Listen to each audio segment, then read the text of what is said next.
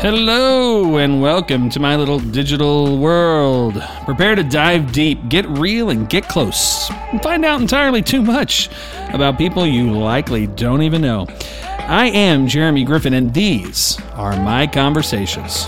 So grab a coffee and get comfortable, because here we go. You're listening to the Stream Grace Network. All right, today's podcast is brought to you by Clean Air. Without it, we'd all be dead. Fantastic. Fantastic. Where can we get some? Where can we get more of it? Um, yeah, your local grocer. Uh, I want to welcome Mario Nani to the podcast today. Mario, how are you? I'm doing fantastic. Awesome. Um, I am not going to give away for those who don't know who you are, what you do, and all that other stuff. We will get there. We will get to it. It's probably in somewhere in the show notes on the podcast, Somewhere. but you know, some people are just listening; they don't even know. Well, they, you know, they might listen and they go, man, I've heard that voice somewhere before. Exactly. They'll think, hey. Um, but uh, yeah, so I met you, what, probably seven, eight years ago? 2012. Yeah, 2012, eight years ago. Yeah. Eight years ago. Time flies. Gosh, it does. While you're having fun, as they say. And and we've had a lot of fun. I, think. so, yeah. Absolutely. It's been a good time. Um, so uh, I really want to give it away, but we'll get there. Oh, also, there is okay. So for those who are listening, we are recording this uh, live at the Griffin Studios in the kitchen of my abode, and uh, The kitchen studio. it is the kitchen studio. The um, non-kitchen studio is still in progress, but um, the show must go on, as they say. Absolutely. And there are uh, there's a fly that I've been working on all day. He he's fast. He's fast. he is fast. He'll get slower as as the days go by. Yes, we need him to. They say they, they they say the fly lives only one day or two days That's or three days. I think that, I think that is true. I think that is absolutely either that or they just spontaneously regenerate into a Yeah. completely different, faster fly. I, I am convinced. I was killing some um, out on my patio a while back, and I'm convinced that you can just simply stun them, and if you don't really kill them, they'll get back up and fly away. I actually saw one one of those happened. Like I smacked it, I followed it to the ground. I'm looking at it, wasn't moving, and then you know I'm kind of gloating, mm-hmm. standing over it like a bully, right, and a mere insect. Ex- It's right. Me or the insect. and, then- and it started twitching and then it got up and flew away. And I thought, well, I shouldn't gloat next time. I need to finish that sucker off. Well, I you know wait wait wait till you meet the guy that catches one with his hand and then eats it. I'd rather not. I well you know I've met a lot of strange people in my Wow. days, I guess so. Yeah. So let's, it, it, it could have been it could have been just a you know sleight of hand. well, you know, we'll, we'll choose to believe what we want to believe, right? Um, okay. So we record this, recording this in the middle of the uh, apocalypse. Uh, it's 2020, summer of 2020. And the world is coming to an end, but uh, we're still Well, if, if it's a if it's the apocalypse, something should be revealed, right? At some but point. what's what is being revealed? people's now? character. Absolutely, the world's character at large is radically being revealed. absolutely, and maybe uh, maybe none too soon. Man, that's the truth. So, Mario, tell me a little bit about where you grew up, man. Well, I was born in St. Louis, but don't remember it because moved moved away shortly. Grew up. My, my childhood was in Pensacola, Florida. There you go. Beautiful town, beautiful town. We were poor and didn't know it. It's a good way to be. Six kids. I was the youngest of six, all two years apart. At some point, my parents had six kids in school, all at the same time. Wow. I, you know, of course, you know, I was the youngest, so I always had to go grocery shopping. But I remember it was two of the big deep carts Golly. every trip. Yeah. every trip. We ate a lot, and of course, my parents fed the whole family, you know, whole neighborhood too. So, Wow. well, you know, you know, we all had we all had different activities and and so on and so forth. And you know, my dad would come home early from you know work. He'd get home. He'd, he'd eat at five. Dinner would be ready at five. But you know, my sister might have dance, or I might be in football practice and whatever. And we would just you know, Graze. whenever we came home, you know, that's when we'd eat. You know, mom make a big pot of whatever. Right. And you know, Spaghetti? we and we bring in spaghetti? spaghetti. Spaghetti was on Sundays. It's a good standard. Uh, absolutely, absolutely. Uh, but uh, you know, she, my mom used to make this goulash. Yes. and I, and and, and I do. I do you have a recipe? Give me the recipe. No, I've never had a recipe. throw It's stuff just, in it's just whatever she had. I mean, it was just you know. Uh, a lot of chicken pot pies and, and Kool Aid, uh, you know, during Right. summer times, you know. I mean, you know, uh, but it was, uh, you know, it was a, it was a great childhood. And then in 1980, while I was in high school, I was uh, my dad got transferred to uh, Houston, Texas, Okay. and all the other kids had been, you know, out of school. Gotcha. Uh, well, my sister was her senior year. She stayed with my brother in Pensacola, to finish out her senior year at her high school, and I'm I was the only only kid that went to Houston, Oh. and that was a big culture shock. Yeah, I can imagine. What, but, but uh, two things. So before, I- so I'm in the '70s. Right. is when you were kind of living life in Pensacola, right? Correct. So, what was the biggest difference as you saw it going from Pensacola to uh, Houston? to Houston. Oh, well, Pensacola at the time, and beautiful beaches, you know. So we, we were always outside. It was always we were always outside, and you know we, we would either go to the beach or go down to the bay, or you know be going out to the woods, go fishing, you know whatever. Go to the neighborhood swimming pool. You know we were always outside. You get to Houston, you're not outside in summer. Yeah, yeah, right, You're not. You're AC. right. You Yeah, step you- outside, you're instantly yeah, you covered can- in sweat. right? It's it's unbelievable. You know, you go go to the you know go to the neighborhood uh, park and you know play some basketball, and you know you know about about 30, 45 minutes into that, you're done. you know, you're done. Uh, so that was that was the huge difference. The sheer size. You know, my whole high school, I, my freshman year of high school was in was in Florida, and my entire school was maybe 1,100, 1,200 kids. Mm-hmm. The school I went to in Texas, we had 1,600 just in the sophomore class. Oh my gosh! It was huge. You know, you know, say everything bigger in Texas. Everything's Right. bigger in Texas. It's like like a college campus. It really was. It- mm-hmm. you know, it really was. And I remember driving into Houston that first time and, and you know, seeing the skyline. And I was, you know, I mean, I was kind of wide eyed. I was, you know, 15 years old. You know, I'm kind of excited, you know, for finally a big city. I get to have a major sports team. Right. because you know Pensacola, you know we got for football it was either Miami Dolphins or New Orleans, New Orleans Saints football, mm-hmm. and baseball it was always Atlanta Braves, and I guess you could pick WGN, you could get you know the uh, Chicago, oh yeah.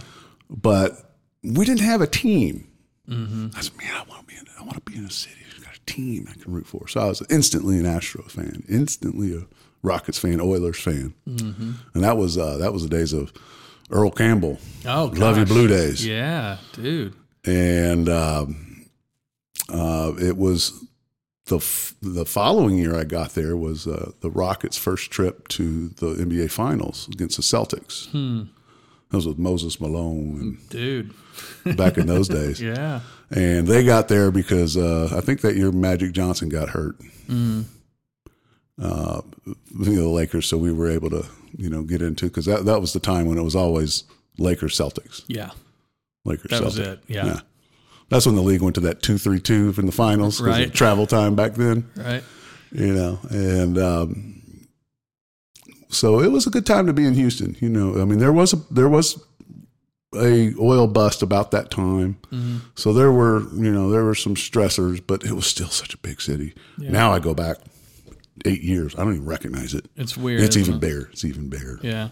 So it's funny. I was just thinking about the parallels uh, for you and I that I didn't realize going into this. As much time as we've spent having dinner together. We used we eat dinner together a lot. Yeah, we did. in our in our eight years. Yeah, yeah, yeah, absolutely. Um, but uh, when I was when I was twelve, my dad moved uh, job, and I went from Oklahoma, so Oklahoma City, um, actually more Oklahoma, but suburb of Oklahoma City, to Pittsburgh, Pennsylvania. You talk about culture shock. wow. Now here's the crazy part though. So I get there and again very similar when I I had the same kind of thoughts, right? I'm I'm going to Pittsburgh and I'm thinking Steelers, the Pirates and the Penguins. Like this is Yeah. this is great. I was watching the Pirates games with Barry Bonds and Bobby Bonilla. I mean, it's like backing each like lined up next to each other, you know. Um, the uh, but I became a hockey fan for the first time, really, um, because you know in Oklahoma you you've heard of hockey, Right. You know I've heard of Wayne Gretzky, but I didn't know you couldn't watch hockey at the time, Right. And so because this was like 90, 89, 90, somewhere in there, and so uh, uh, would have been eighty nine, I guess. Uh, but anyway, I was there. I watched Pittsburgh Penguin games. You could you could pay five bucks and get on the boards uh, and watch a Penguins game back then. They, And that was the year, the, not that year, but I was there the year they won their first Stanley Cup. And to be able to be there with Mario Lemieux and Paul Coffey and Jaromir Jagr and some of these amazing Hall of Famers, Yeah. uh, Amazing athletes. play. Oh my gosh! And and you know it's neat to learn a game. I, I had a similar experience in the NBA, which we'll talk about later. But um, I didn't follow basketball at all until I started working in the arena. And learning a sport in that way is a lot of fun. And Oh, absolutely. because you know if you learn it like in high school you just or, or or junior high or something it's not the same game. You you learn it based on playing it in that way. But when you learn it at a professional level and you see some of the the depth to it all it's just i don't know it's really cool. It's like watching a chess match between these coaches too and the way they send like for hockey the way they send lines out when they send them out. But um but the culture shock i wanted to say something about that because you know, coming from Moore, Oklahoma, I think the average person on the planet would think, well, yeah, going to Pittsburgh is, you know, it's got to blow your mind. No, let me just tell you, it was like moving from from the inner city to Mayberry, because we we were living we lived 11 miles south of Pittsburgh in a in a town called Bethel Park, um, suburb. The the pace was so much slower than it was Slower than Oklahoma? slower than Oklahoma, and and specifically in Moore, when I was growing up, there was a lot of drug use. Um, they were wealthier kids in the area, and so they were doing uh, cocaine was the big thing, and so you had a lot of that, a lot of um, pressure for a lot of immoral activities. We'll just put it that way. Um, I mean, I, I saw things before I was ten years old that no ten year old should see Right. and uh, and I go to Pittsburgh, and I'm surrounded as a very big Catholic community. So Mm-hmm. about half of my friends went to Catholic school, and they were all just good Catholic kids. Yeah. And uh, there was something for me. I was nervous, you know, going up there, but excited. But then just within the first week, I just thought, man, this is great. I can actually relax. How long were you there? Uh, we were there about three years. So I moved back. Uh, yeah, because my I moved out there early in my seventh grade year, and we moved back uh, relatively early early in my tenth grade year, and uh, yeah, it was crazy. Yeah. And it was just my you know my dad lost a job up there, and we moved back home. Yeah, absolutely. But yeah, so Well, tenth grade is a, is a weird time, you know, you know, to to change yeah, because you know you, you're just you're just a kid trying to figure it out, and you're saying, man, well, I'm supposed to be.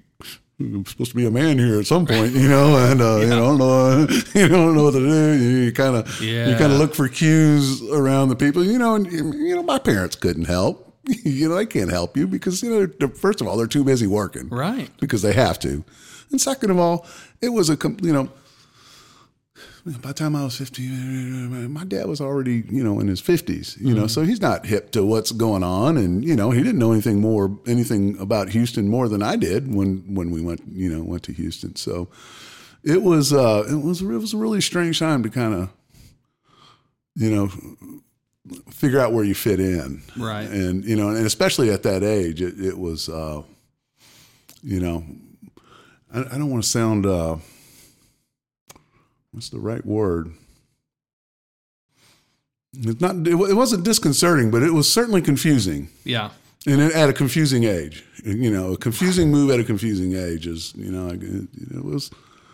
that's You know, rough. once you work through it, yeah, you want, you know, once you work through it, but I think you come out of it a little bit, or at least I did, you know, a little bit more aware of, you know, who, who I am and you know and what I want to be and all that. Mm-hmm. Man, kind it of was it was really formative for me. I mean, it really was. I, I radically changed. Um, I, I changed going into Pittsburgh. Um, I was a really shy kid, um, like really shy, like clinically probably some bad stuff. and I just, man, I didn't like who I was, and so I just decided. It's weird. I did that about about eighteen, right right after I got out of high school, because I was I wasn't shy, but I just didn't know anybody, and I wasn't assertive, and you know, and I didn't know the hierarchies between the Yeah. the people and the cliques and the stuff, you know. So I just kind of just don't be anybody's enemy. Right, It's right. really what I just wanted to be. And then, you know, I got out of high school, you realize you don't even see those people anymore after Right. you get out of high school. And, you know, you get your first job. And, you know, I think I'd enrolled at U of H and, and I, you know, I get a summer job. So, you know what? I don't. I want to be the shy guy. I want to be, you know, I want to be the gregarious guy. I want to be the funny guy. So I, I took a job, you know, now I, now here I am with people that don't even know me, right? right. So I can be anybody I want. Exactly. And that's when I got loud. That's and thank God for it. You know, dude, that's funny because that, that's really the same mentality I took it. You know, when I was leaving Oklahoma, um, I was very passive, and I had, um, I you know, when you get into fights as a kid. I mean, it just it just tore me up emotionally. I was fighting with my friends, and I didn't like that, you know. So, but but I would just, I, I don't, you know, I was um, I was a frightened little kid, and moving to Pittsburgh, I just said, you know, nobody knows me here.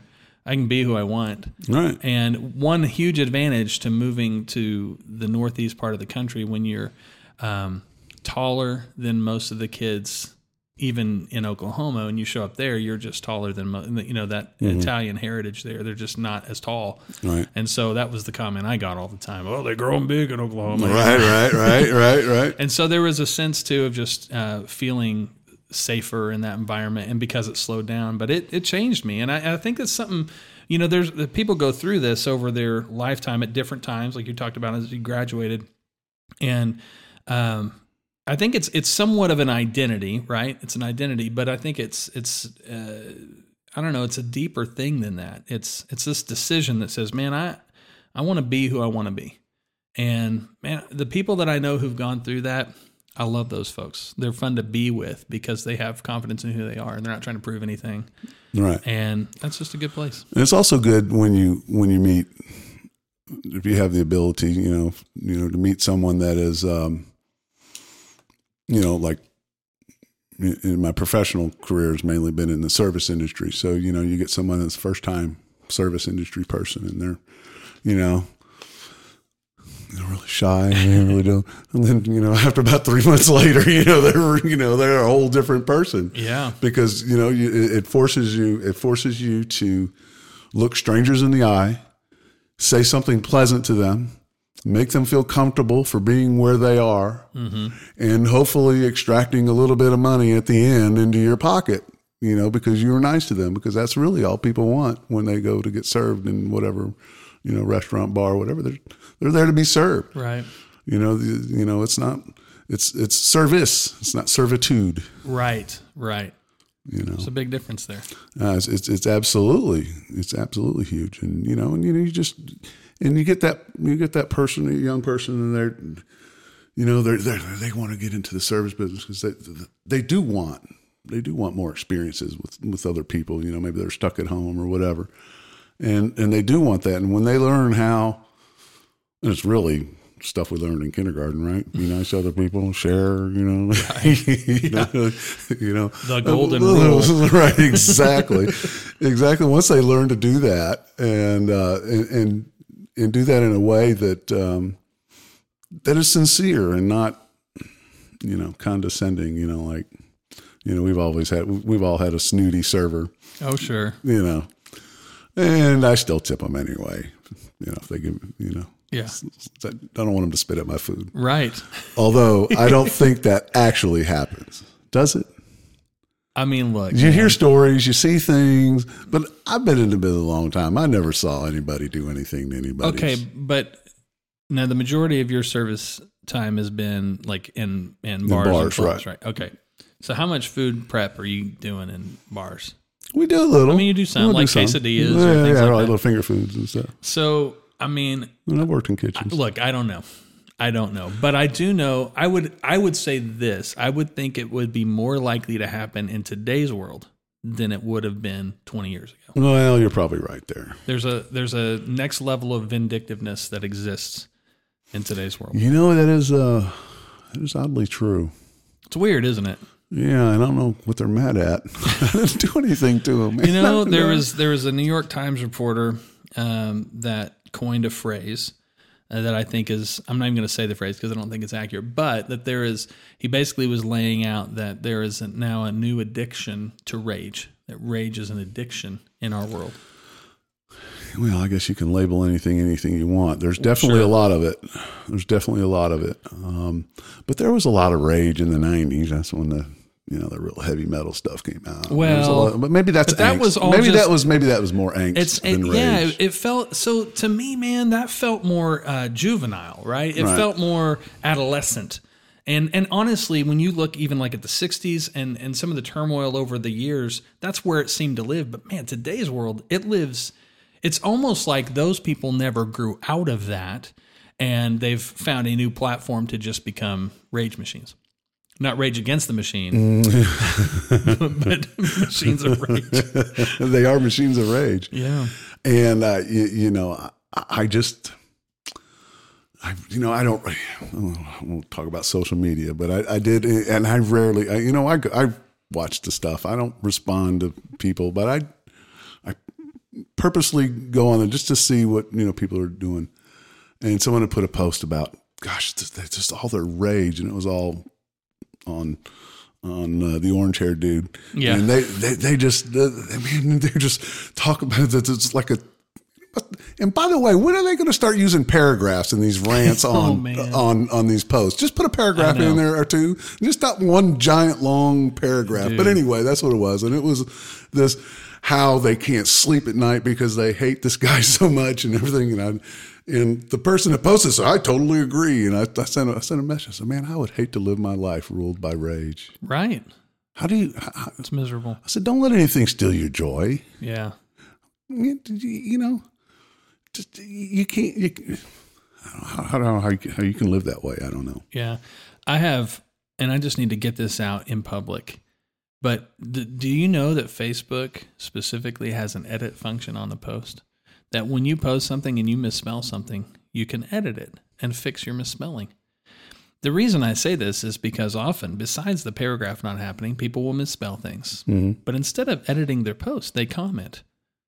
I meant to say this. Instead of just editing, just editing the post. I'm like, come on, because now I have to read this thread to try to figure out what you were saying. so I'm just a paragraph, just, a saying. paragraph. I'm just, a saying paragraph. you I know. can you can edit. Well, you know, there's there's many thoughts that you have to get, you know, and that's what paragraphs are for, right? You're outlining a Right. thought, right? Exactly. Do, do they have creative writing lessons anymore? You know, I don't know, but I will tell you this: there's a lot of things that aren't taught today. I've got a nine year old in school, Mm-hmm. and I have the 21 and 20 year old who's uh, 21 and 21 20 year old. I said that really weird.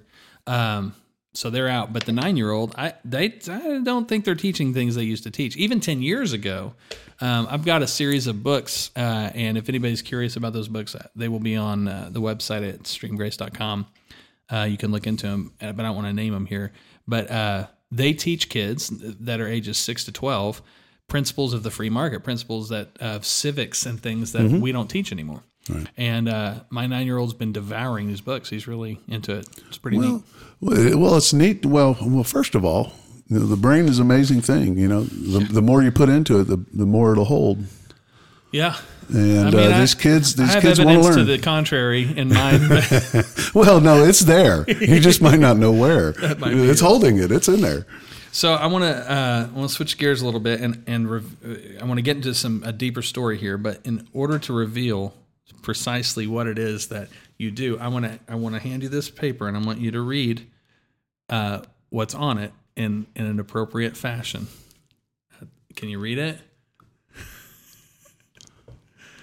Starting at guard from Choctaw, Oklahoma, number two, Jeremy Griffin. Yes. Thanks, man. did I did I clip your mic? Oh there? my gosh, yeah, we blew it up. It's Yeah, distorted like crazy. no, it's all right. That's if it wouldn't be good if it wasn't. so you are a PA announcer. For your Oklahoma City Thunder. Indeed.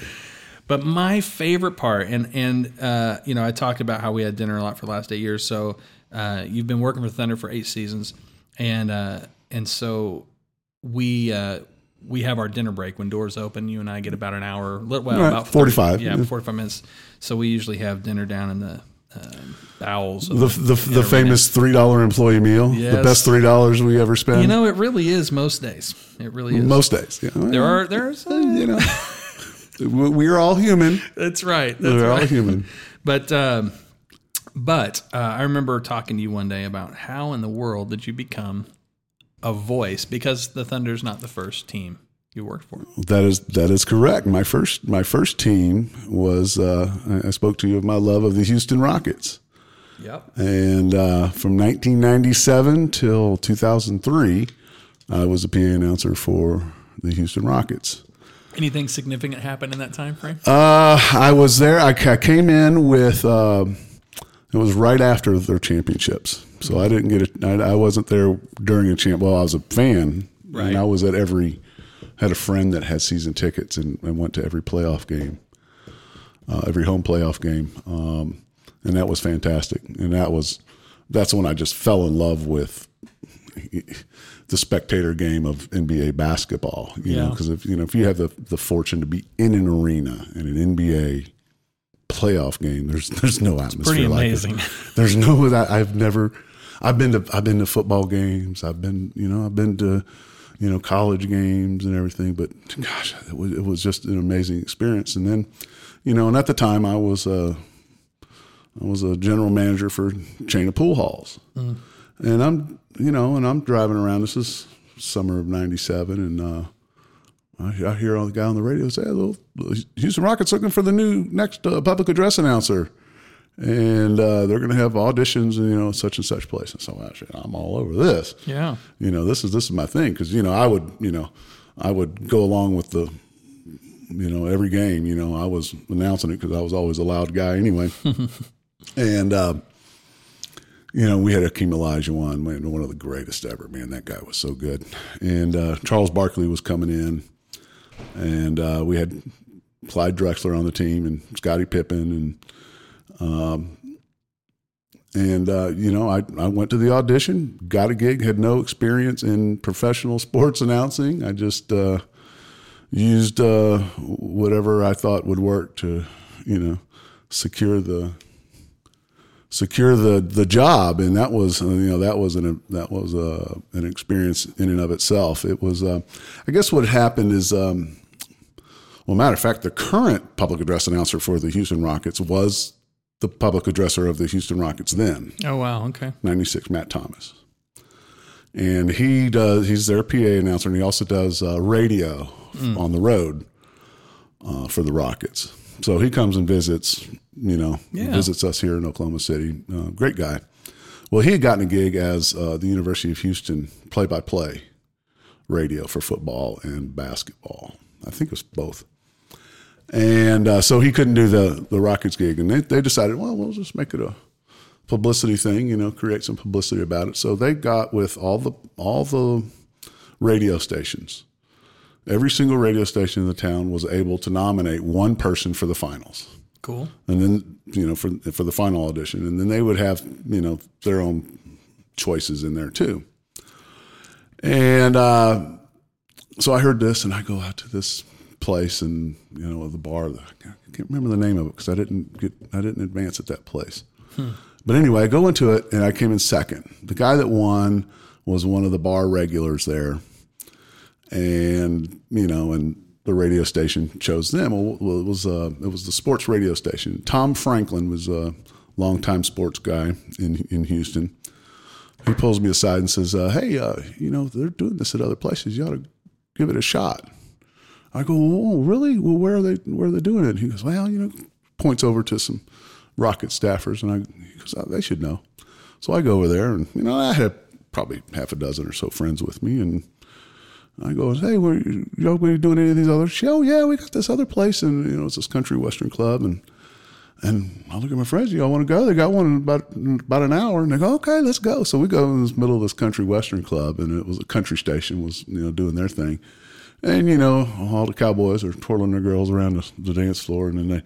You know, they stop the music and they got some promotion and nobody knows about.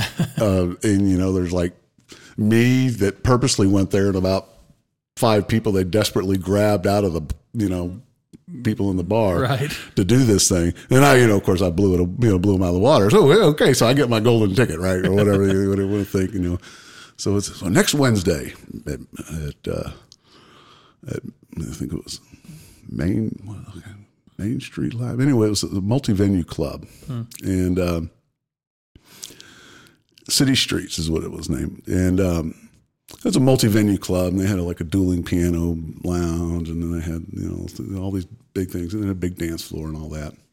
So it's a week week from then. I said, well, you know, you know, I told you I was a general manager of these pool halls. So for that week, I went to every pool hall and saw every regular customer that I could know. Hey, how you doing? I said, hey, Yeah. come on up to City Streets next Wednesday, man. You know, cheer me on, man. I'm gonna be in this. and I did that for a whole week straight. I mean, I hit four, five, six, seven, eight places, and sure enough, thankfully, I had a lot of friends show up. So we get down to you know City Streets, and you know it's a big event, and there's a lot of people there, and you know press, and you know they're all there, and you know, and I you know, I get in line. And some of my friends stayed up front, trying to find the people that come in and know Mario, and they told they they had them to say, you, you we don't want you all in one place. You guys go to different places Yeah. all throughout this, you know, and when Mario gets on, get all the people around you to cheer for, you know, for your guy Mario. So we go through this whole thing and, you know, there's a hundred something, hundred something people there, you know, so they give you these little, you know, commercial reads, you know, you know, typical plain straight things. And, you know, you go through that and then they cut it down and then, you know, then, then they come back and they, they had, uh, you know, someone doing the, um, you know, just the live action, you know, just, you know, out of bounds type you know, plays. And so we all went through that and they cut it down. So then we get down to the finals, which is, you know, of course, going to be the starting lineups. Right. And I, and I went, I went first. And back then, the, the number one guy was, you know, Keem Olajuwon, you know, Right. the starting at center from the University of number 34, Hakeem the Dream Olajuwon. And the place erupted. Wow. All my friends, the place erupted. So the next guy that came on, man, he was like, "How do I?" I mean, you could tell it you- in his body language. How can I follow this up? You know, and he was, and he, the guy was good. I mean, you know, he was good, but you know, he didn't have anybody cheering for him. and I got it. And you know, Miller Lite was a big sponsor, and they dumped beer all over oh, me, Oh, man. and they had a picture in the newspaper. And I worked that first year free. Wow. It was a free gig. I was doing all that for a free gig, and I didn't care. I didn't, you know, I was glad to do it. Well, sure. And that's how I got in. And, you know, I, You got to love the American dream to be able to rig the system to get a gig. well, you know, was it, well, that would be called vote harvesting? Yeah, exactly. But here's here's the unsung heroes here. There is the reality that without you being that loud guy and having those kind of relationships, you wouldn't have been able to garner that kind of support anyway. Absolutely. Absolutely. It's not rigging the system; it's living life. well, well, absolutely. Absolutely. Well, you know, you know, basketball is, you know, it's so fast. It's so fast. There are so many moments. There's so many scores. There's so many things that happen, but some of them are just a little bit bigger than mm. other ones. Mm-hmm.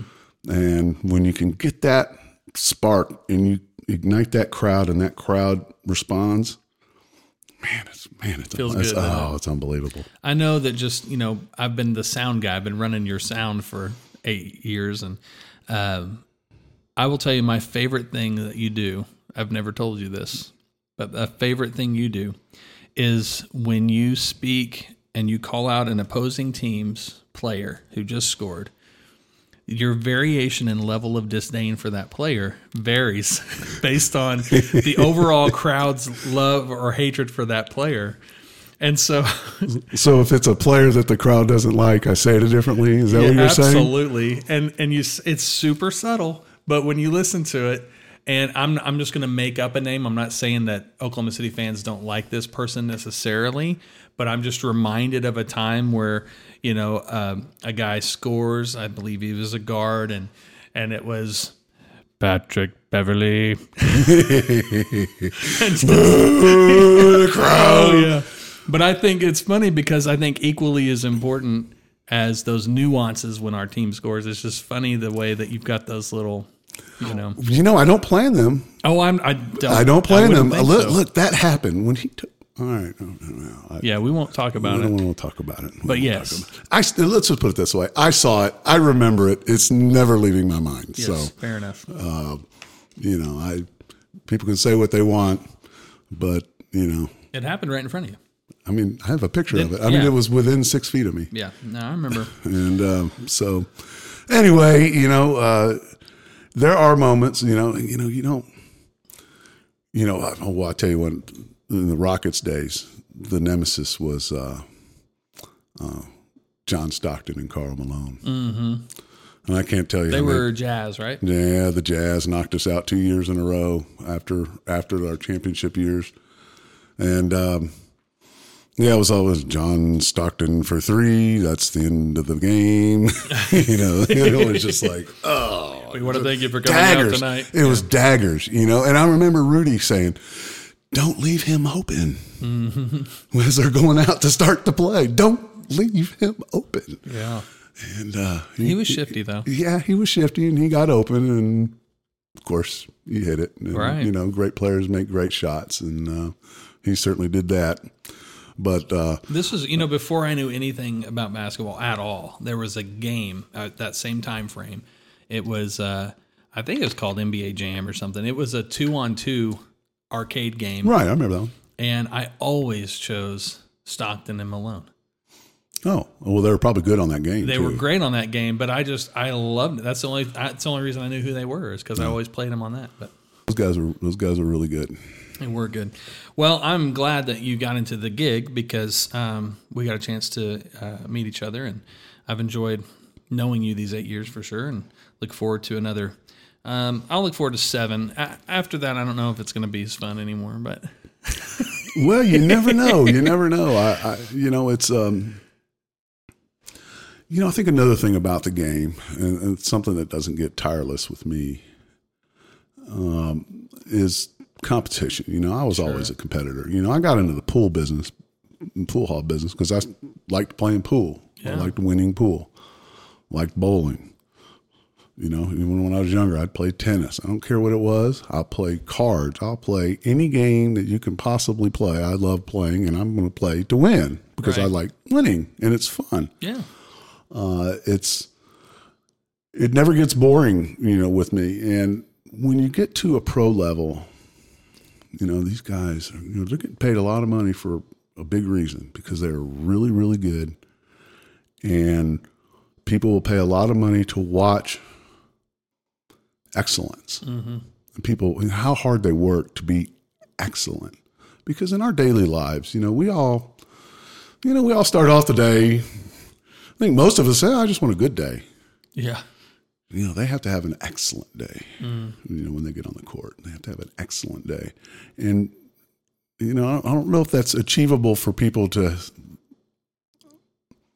to, to go out every day going, I want today to be excellent. And I'm sure I'm sure you know people that are that are that you know that are that way, but most people aren't. Mm-hmm. And they they feed off of that excellence.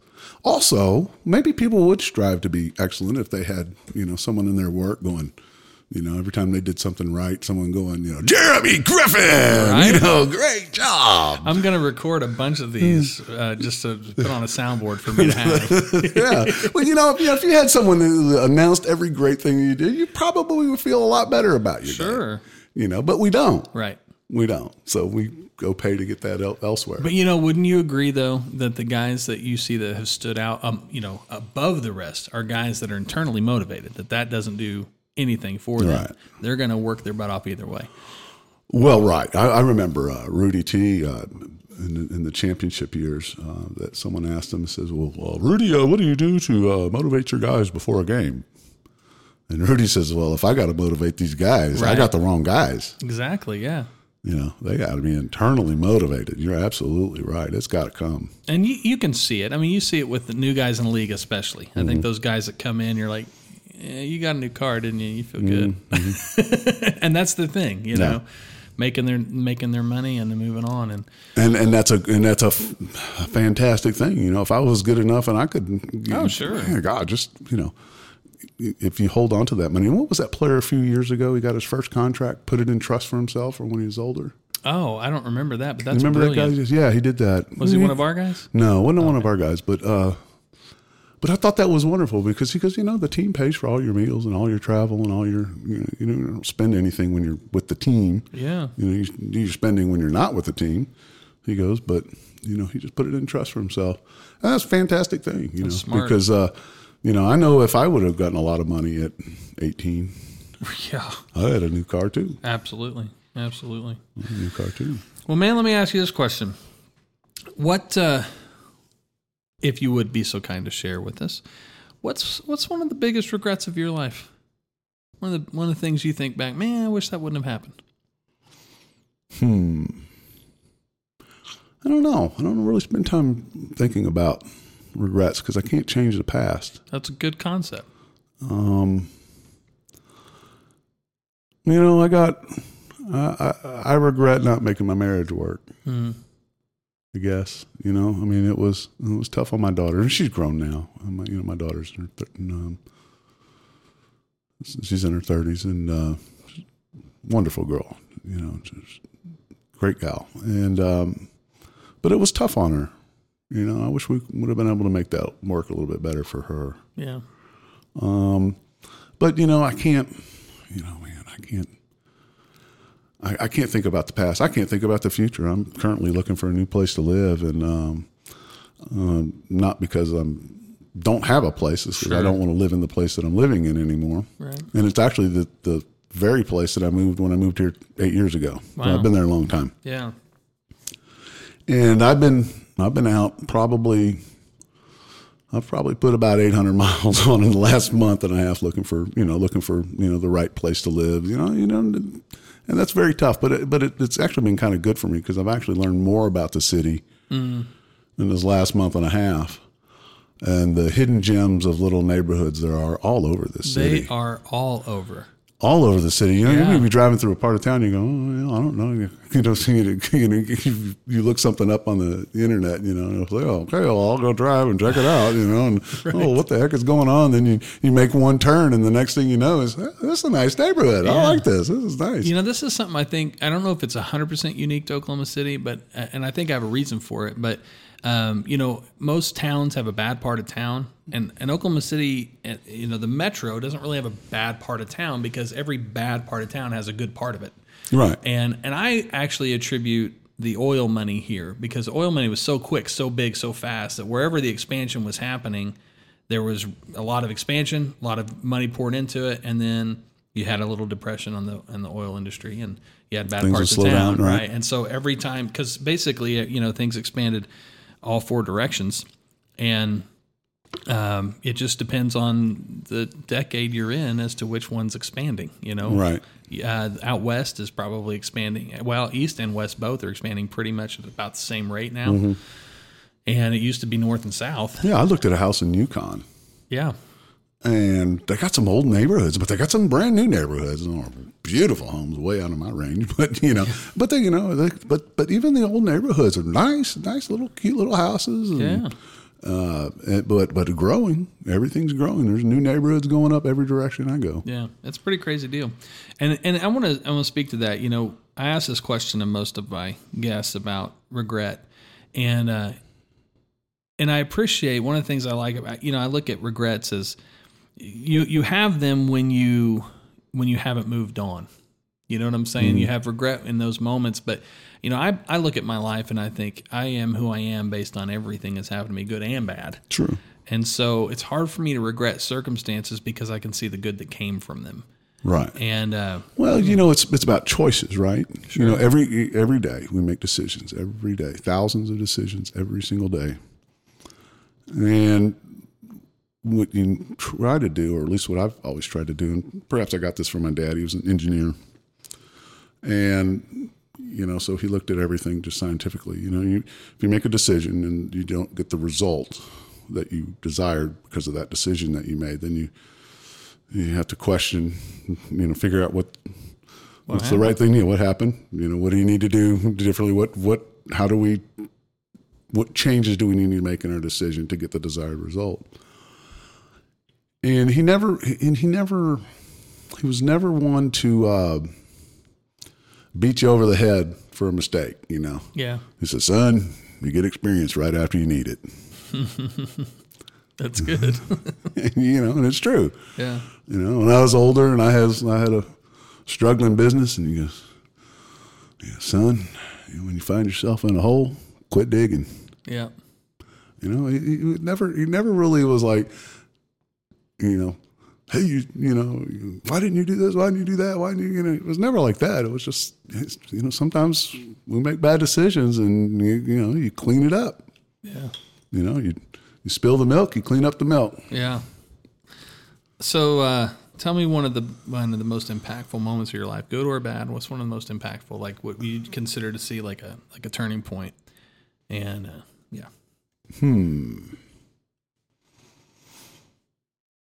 I would probably say my confirmation. Tell me about that. You know, uh, you know, confirmation Catholic Sure. church when you know when you're you're old enough and you profess your faith and and that was good. You know, you know, uh, you know, for me it was impactful. You know, my mom was my mom was a servant with the church for many many years, and um, and she worked with liturgy and you know and education and all that. So so I had a good understanding. You know, I wasn't just you know you know, forced to go to this class because you know you're Catholic. That's what you're supposed to do, and that's what we do, and you're going to do it. You know, it wasn't it wasn't like that. There was there was, you know, you know, teaching about everything um, of what you were saying. Yeah. And basically, what you're saying, you're saying I'm a child of God, Yeah. and if you go forth into the world as a child of God and live the truth as best as you can, the good things will happen. Yeah. not just for you, but for other people. And I, and I think that helped me develop a rapport with strangers and you know friends and family alike. You you you, you, you treat people differently if you think of it that way. Mm. You know, you, you're not you're not trying to gain status over anybody. You're not trying to make someone look bad or might make someone look bad to make you look good. You're not, you, know, you're not showing somebody up. You're not, you know, whatever.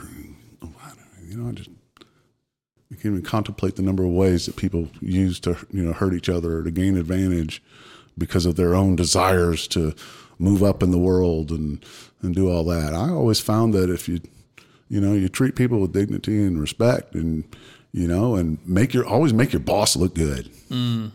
you know, make your boss look good because when he gets promoted, mm-hmm. when he gets promoted and there's a vacancy filled, who are they going to look to? You know, look to the guy that made them look good. Mm-hmm. So you know, you worked hard. And, you know, you, you you know you, you you did what you were you know did what you're supposed to do. Whatever job you're supposed to do, do it. Mm-hmm. Do it better.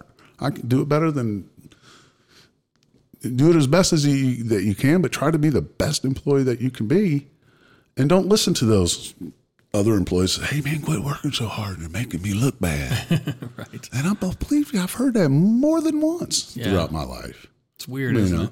yeah, you're making us look bad. I said, well, no, you're making you look bad. Yeah. You know, I, I don't like. You know, someone's paying me money. They're paying me to work. Right. I've always struggled with that. I've, I've worked with guys in the past that um, in the we're in the same field, and um, we'll be working on a project, and at some point, you know, I'm looking at I'm an efficiency guy, right? So I want things to work well and simply because I think if it's efficient, it's probably simple, and if it's simple, it's probably got resiliency as far as fail rate.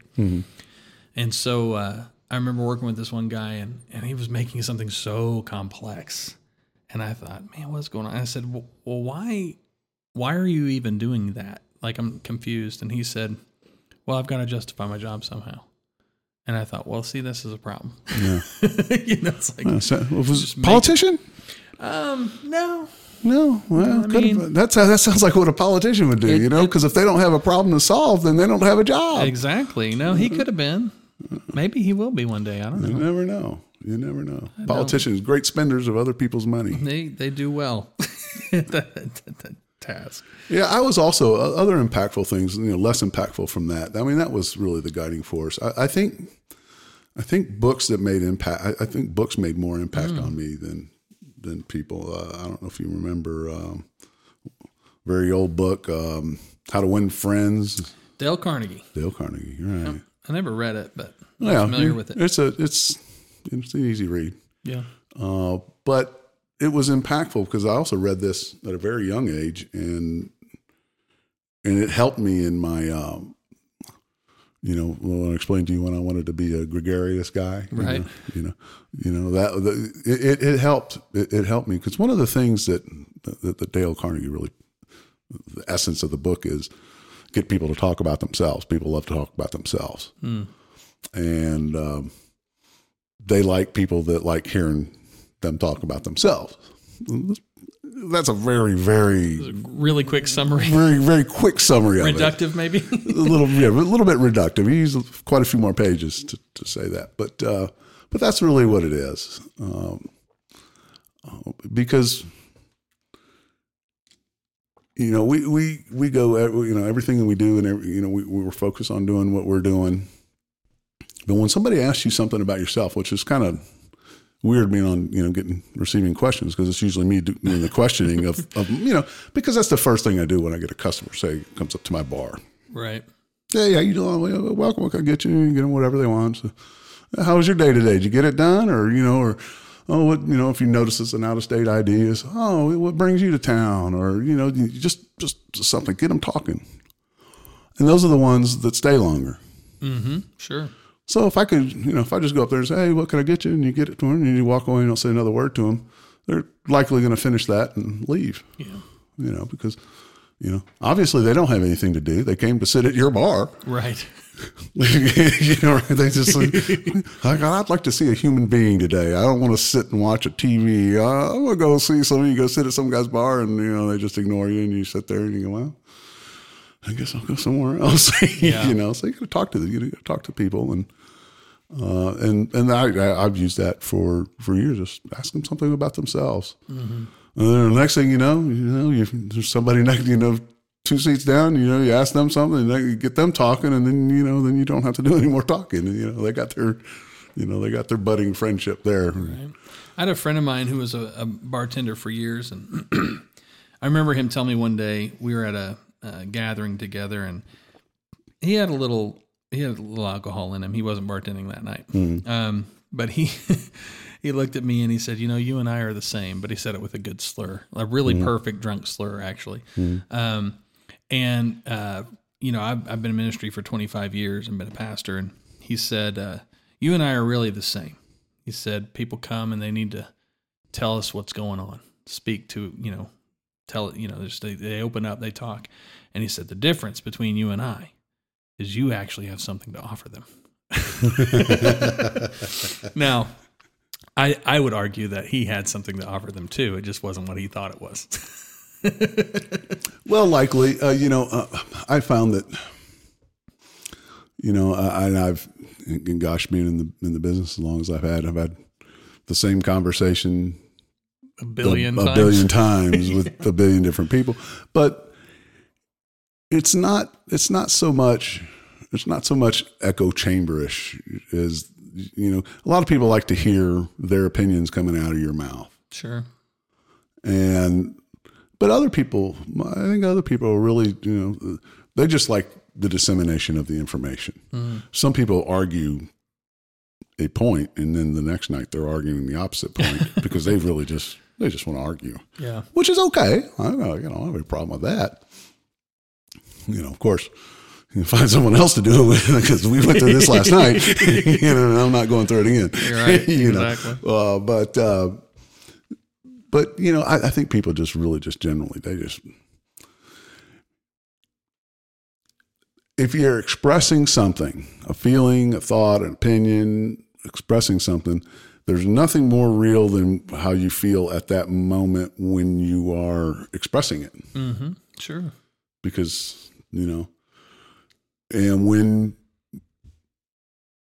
when you're not say you're sitting at home by yourself or maybe with your family or you know whatever and you you know maybe you have a maybe you have a job maybe you're a security guard somewhere where you don't see anybody all day you're just guarding a gate.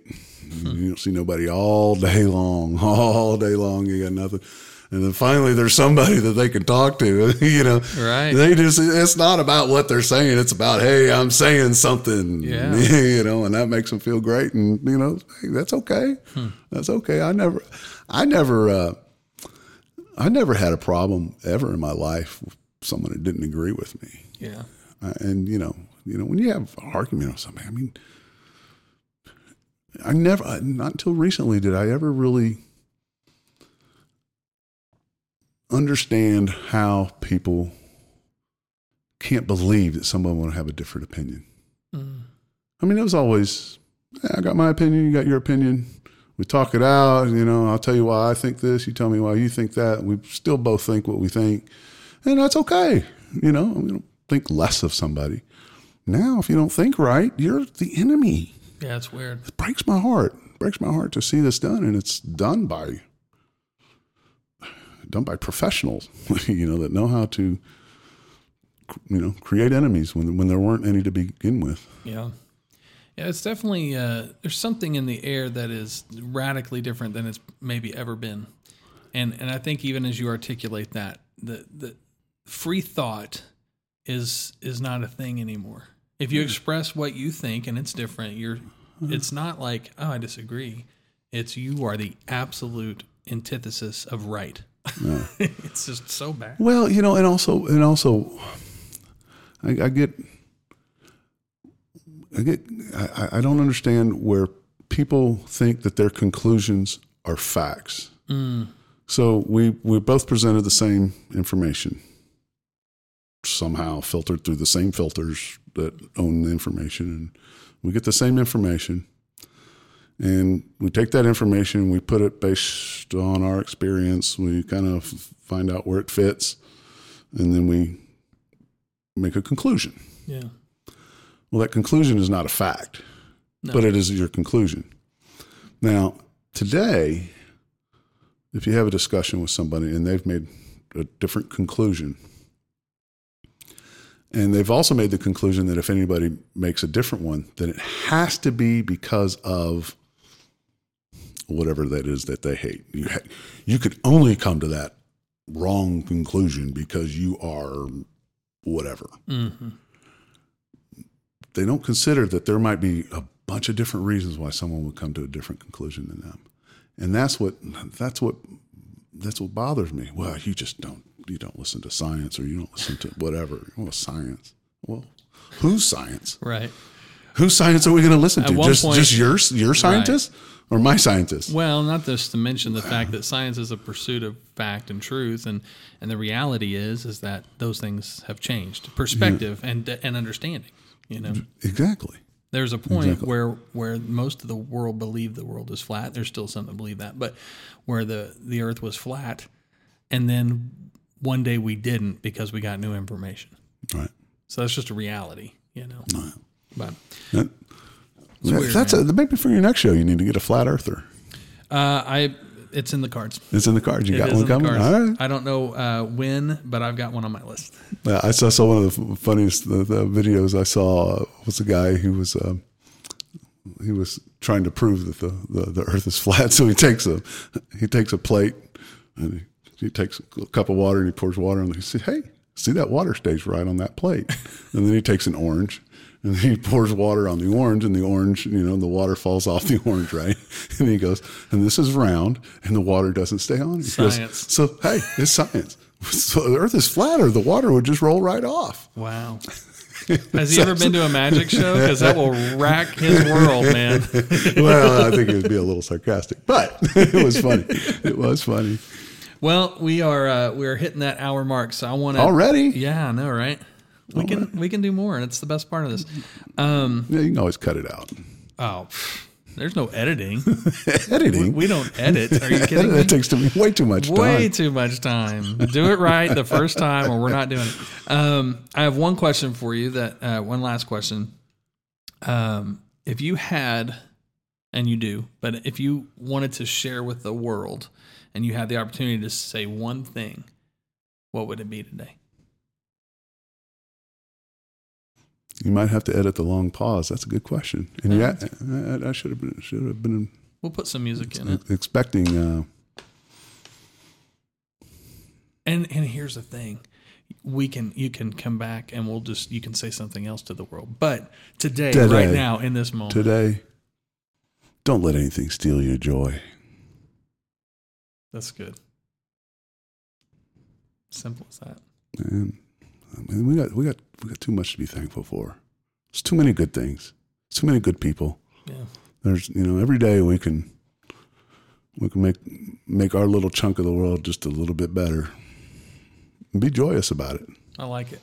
So, I am joyful and thankful that you came today no, and well, joined me on the podcast, man. well, I hope you ask me back. I will ask you back. It's a good time. I know that uh, the listeners had to have enjoyed that. I am grateful for the at guard from Choctaw, Oklahoma, number two, Jeremy Griffin. Been waiting for that for a long time. Well, you know, you know, well, uh, you need to you need to get a, a nickname too and throw that in there. we will definitely work on it.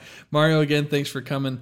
And uh, guys, thank you for joining us again. If uh, if you enjoy this podcast and you want to find others, find others like this, you can uh, always go over to streamgrace.com, find more podcasts. Uh, in the meantime, though, I just want to thank you all for joining us, and uh, we'll see you. Well, we won't see you, but you, maybe you'll see us in the future, and we will definitely talk to you next time.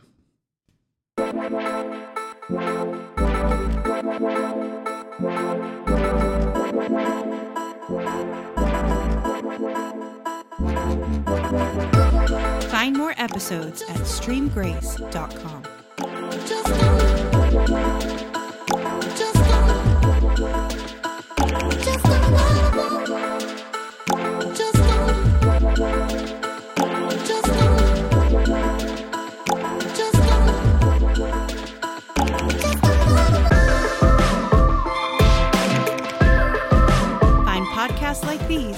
at streamgrace.com.